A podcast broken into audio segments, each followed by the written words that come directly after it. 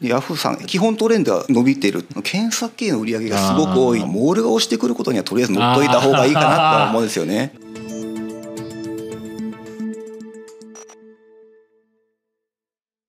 皆さんこんにちは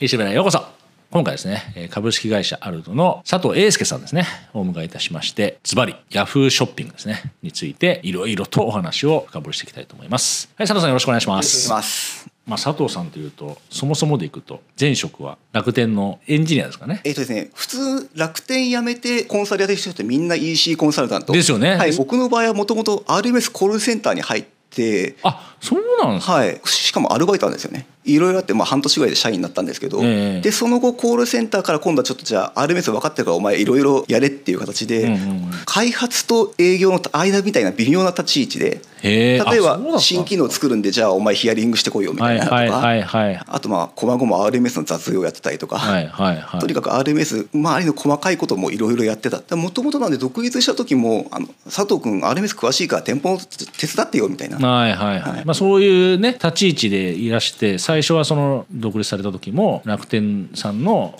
あの楽天さん出店してるショップさんのお手伝いを多分されてたと思うんですが、まあ、ここにもありますけどもヤフーショッピング完全攻略ガイドと。いう本をまあご出版されたわけですが今は振り幅をほぼヤフーショッピングの方に振ってると会社2個に分けてるんですけどああそうなんだ1個はもうヤフーショッピング専門にしてて、ええでも売上比率でいうともうヤフーの方がもう8割ぐらいああほうほうだほうほかうらもうほぼほぼヤフーショッピング完全に専門っていう感じですよねですよね、はいでこれって正直、まあ、僕もいろんな人知ってますけど、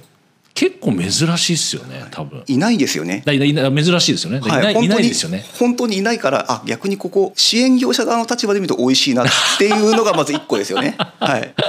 でも逆に僕がちょっと思うのは、はいい、やでもまあそれで成り立つのかなって思ったりする部分もちょっと思ったりするので、まあこうやってね、まあ本もご出版されてるぐらい、で、まあこれでヤフーで一冊本をかけてしまうぐらいヤフーショッピングですね。はいにことに関しては熟知されてると思うんで。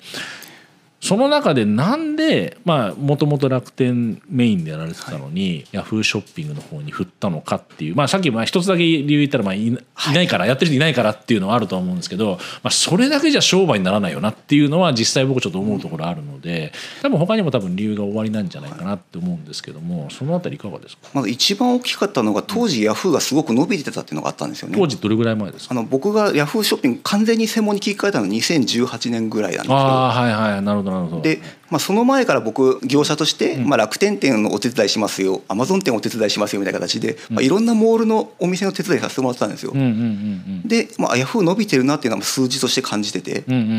ん。でどれぐらい伸びてたかっていうと孫さんがヤフーショッピング完全無料化しますって発あ表したのが2013年なんですよねでその頃は2500億だったんですよね、うんうんうん。ちなみに楽天が1.7兆だからまあ結構離れてますよね、まあそうですね。はいうんで今ヤフーさん数字言わなくなっちゃったんですけども、1兆円ちょっとぐらい、ああそうなんですか。はい、そこもうまでガガガって伸びてきてるんですよね、うんうんうんちょっと最近少し停滞気味ですけどでも基本トレンドは伸びてるっていうところ、んんうん伸びてるところでやる方がお互いやりやすいじゃないうんですか、まあそうですね。はい英介さんが見たらライライバルっていうのがわかるんですけど、そういう方々いらっしゃらないですからね。いないんですよありがたいことに楽天で売り上げ伸ばすのってすごく大変じゃないですか自社サイトとかもそうですよねものすごくエネルギーを投入しないといけないし、うんう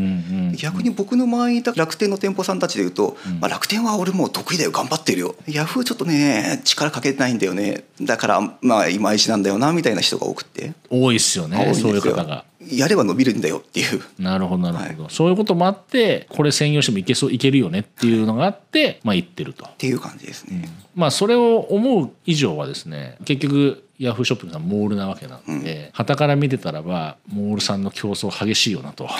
めちゃめちゃ激しいなって思うわけですがやっぱりそれぞれにねあの当然特色があると思うんですよ。まあ一応言うと楽天さんアマゾンさんヤフーさんですかね、まあはいこのまあこの辺がまあ多分大きい3つっていう感じで考えた時に英介さん的にも特徴があるから多分攻められるっていう部分も多分あると思うんですよね。この辺りちょっと整理して、まあ、どういうとこがヤフーショッピングが違っててこの辺りがあるからいいんだよねとか、まあ、その辺りがちょっとお話あればですねちょっとしていただければなと思うんですけど多分これって多分あんま変わんないと思うんですよね。そうですねあのはい昔もそうだし、今もこれからもそんなには多分基本ラインとしては多分変わんないんじゃないかなというふうに思ったりするのでそのあたりちょっともしあの何かありましたら教えていただければなと思うんですけど、まずあの楽天とかと比べた時の大きな特徴として、あの検索系の売り上げがすごく多いっていうのがあるんですよあーあねー。楽天だとまあ例えば店舗さんのメルマガだったりとか、うんうんあの広告枠だったりとかから売れるけど、うんうんヤフーショッピングって8割ぐらいが検索なんですよね。それはあれですかヤフーショッピングの検索ですか、ヤフーショッピングの窓の検索ですか、はい、アプリとか立ち上げてアプリの検索窓に自分で入れてだったりとうんうんうんかうんうんっていうのが多いのとあとあのちょっと年齢層が少し気持ち高い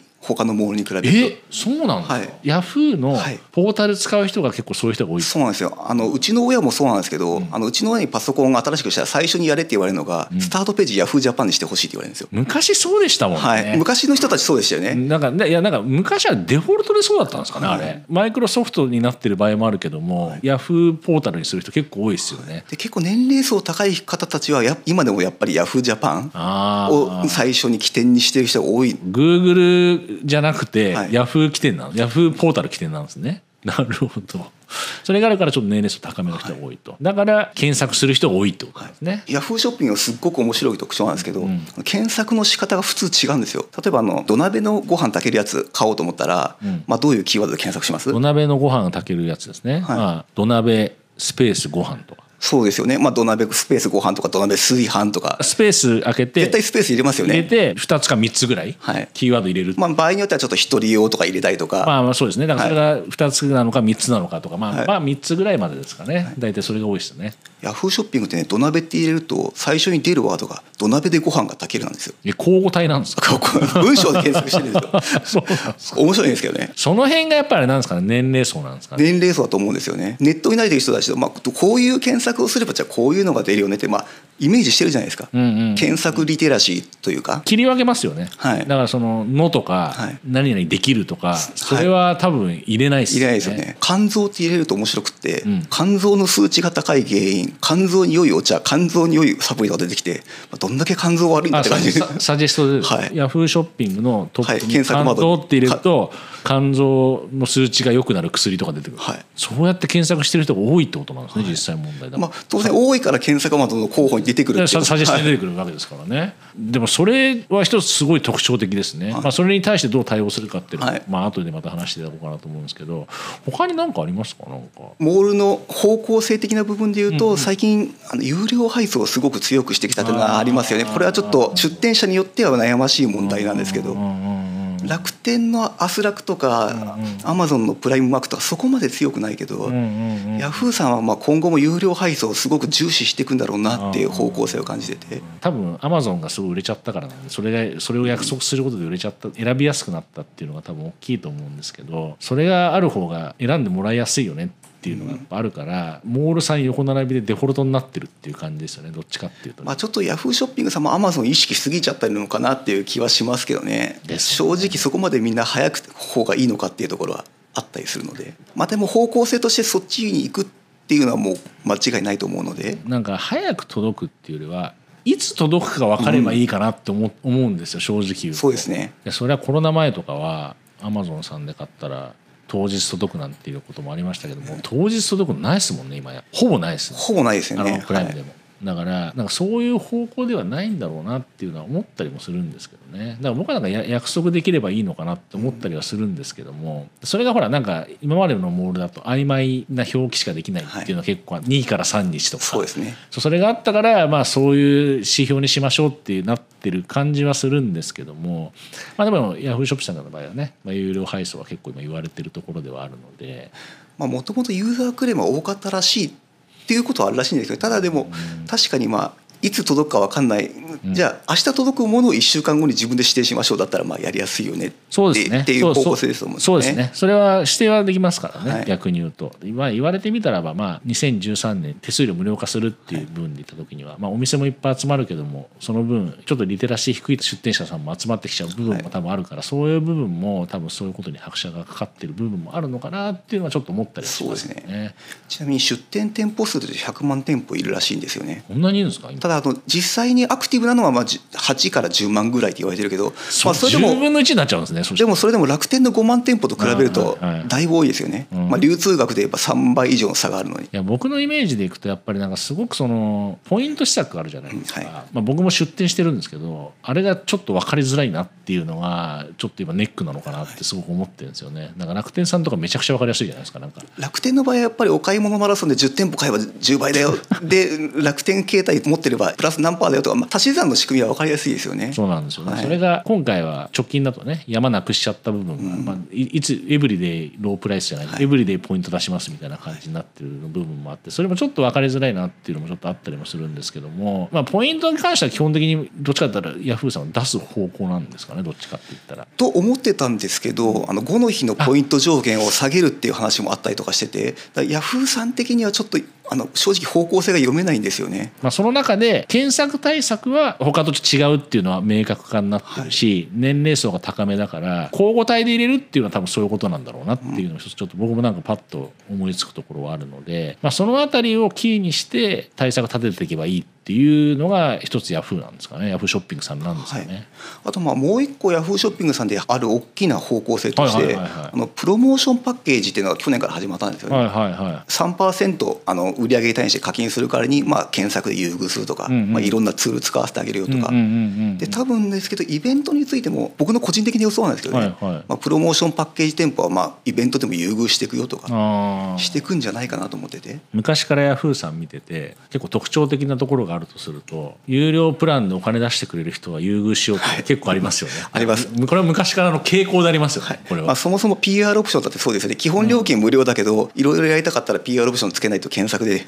ってこないしだったりとかまあ、そもそもで言ったらあのヤフーのディレクトリ登録とかもはい有料でやった方が確実に通るとかそういうのも確かあったはずなので、ヤフーさんはお金絡んだ時は払えるんだったら払っちゃった方がいいよねっていうのはちょっと僕も思いとしては確かにありますね。この本ちょっとヤフーのあの営業さんにも読んでもらったんですけど、はいはいあのプロモーションパッケージ紹介してくれてありがとうございますって言われたんですよね。えーだからもうヤフーの方向性としてはもうプロモーションパッケージをヤフーショッピングの店舗さんに使ってもらってでその人たちをどんどん上げていこうっていう方向性なのかなと思っててっていうことは、はいまあ、今2023年1月ですけども、出てから2か月ぐらいでしたっけまあまあ2ヶ月ですけどね、はいまあ、ほぼほぼそれぐらい経ってるにもかかわらずヤフーの担当の方がそういうふうにおっしゃるっていうことはまだやっぱあんまり知名度がないってことなんですかね。 1月10日時点で見た数字だと2万店舗入ってますって話だったんですけど、うんまあ、でも8万店舗っていう母数にかんで見ると、うんまあまだそこまでは入ってないいやでも今の話さっきの話で言ったらアクティブな人はみんな入ってるって感じですかね逆に言うと。僕はもうクライアントさんには入るようにって言ってますけどね、うんうんで周りの方たちも大体、 まあ、しょうがないから入ってるっていう方も多いしプロモーションパッケージやってないとできないことってのがすごく増えてきたので、今後ヤフーショッピングで伸ばしていくには必要かなっていうイメージですようね。んだからそこがやっぱり今までの流れとして、はいここぞっていう時に出してくる有料プランには乗っかった方がいいよねっていう,、っていうとこまあですよねまあまあ PR オプションもそれに近かったですよね、は結局は、まあ、今はどっちかって言ったら多分プロモーションパッケージとか有料配送の方がちょっと PR オプションよりは重要視されてるのかなっていうイメージは僕あるんですけどこれ実実際どうなんですかこの辺っていうのは、まあ、この2023年1月時点ですけどあくまで。まあ、プロモーションパッケージはまだそこまで分かるほど優遇はされてないんですけど、まあ、結構数値化しにくいんですよねこういうのってうんうんもともと売れてる店舗だから上がってるのか、うんプロモーションパッケージのおかげなのかみたいなところはあるんですけど、うんうんまあでもヤフーさんとしてはやっぱりやってほしいし優遇していくっていう方向性なのは間違いなくて、うん昔の PayPay ペイペイモールみたいに分かりやすくはないですねあ PayPay ーペイペイモールの時はもう本当ね PayPay ペイペイモール出店するだけで売り上げ2倍になりましたみたいな世界だったのであーはいはいはいはい。まあそれは露骨に引き上げてるってことですね。はいそれはまあもちろんお金払ってもらってるからっていうのも当然あるんでしょうけども、まあそもそもでも楽天さんとかだとお金結構払ってますもんね。だってそもそもが。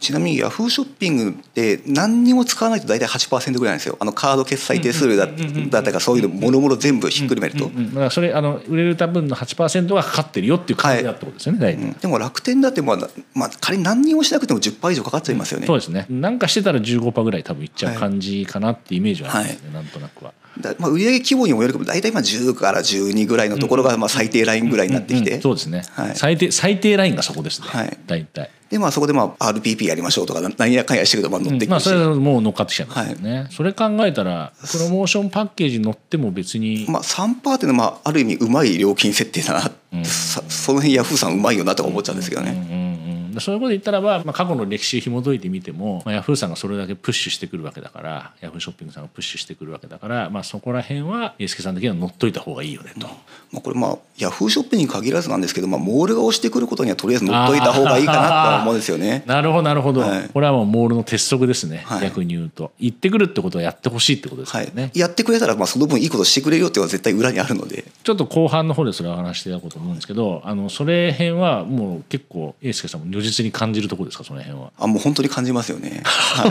本当に感じますか なるほどなるほどでもまだ全容ってあんまり分かってないんですよねそんなにはまだそうでもないんですかもうまだちょっと今年どうなるかとかはね何ともあーそれはそれはわわからないところなんですけどうんうね、んうん現時点で言ったらばまあ検索が違うのと、はい有料オプションやったら結構ヤフーはやりやすいよねっていうのがっていうとこですはい一つ他にまだなんか違う点って他にありますかなんかまあでも大きな違いでいうとそういうところになってきますよね。はいっていうことで言ったらばじゃあ,、まあその検索とプロモーションパッケージ含めてツールを使いつつどう対応していくかっていうのがヤフーの攻めてたっていう感じですね、い、ろいろやらなくちゃいけないっていう考えるよりは、まあ、そこ2つとりあえず押さえとけばいいっていう考え方をすればいいっていう感じですかねまあ、そういう意味では楽天とかよりもシンプルですよね楽天だともう本当あーに毎日の作業だけで大変ですよね、うんメルマガを予約して何やかんやしてっていう、ある程度の段階まではやることは結構シンプルだっていうのもヤフーに結構こう力入れるポイントの一つでもあるっていう感じですかね。逆にまあ正直僕が支援業者側としてヤフーショッピング